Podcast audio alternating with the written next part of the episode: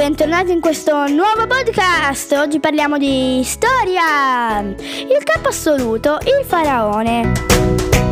Il faraone era il capo assoluto, venerato in tutto l'Egitto. Era considerato il figlio di Ra, il sole.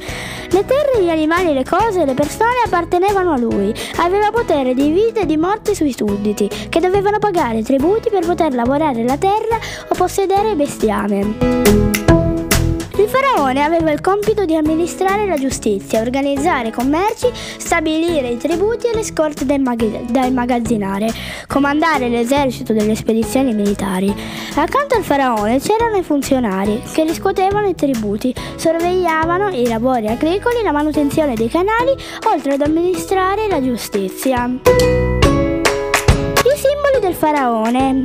Nemes. Il tessuto blu e oro simboleggiava la natura divina. Cobra incuteva timore e rispetto. Bastone ricurvo, come quello dei pastori, simbolo della capacità di guidare e proteggere il popolo. Flagello, come quello dei contadini per battere il, il, grano, indicava il potere del faraone sulle persone e sulle cose. Lunga barba finta era il simbolo della regalità. Chiave della vita apriva le porte del mondo e dell'aldilà. Potere del faraone. Il primo segno del potere di un sovrano è la corona. I re egizi che regnavano sull'Alto e Basso Egitto avevano corone differenti. Quando il re Narmer unificò i due regni, prese il nome di Menes, unificò le corone.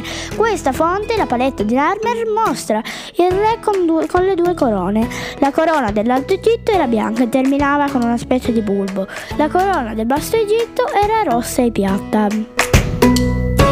Ciao amici, al prossimo podcast!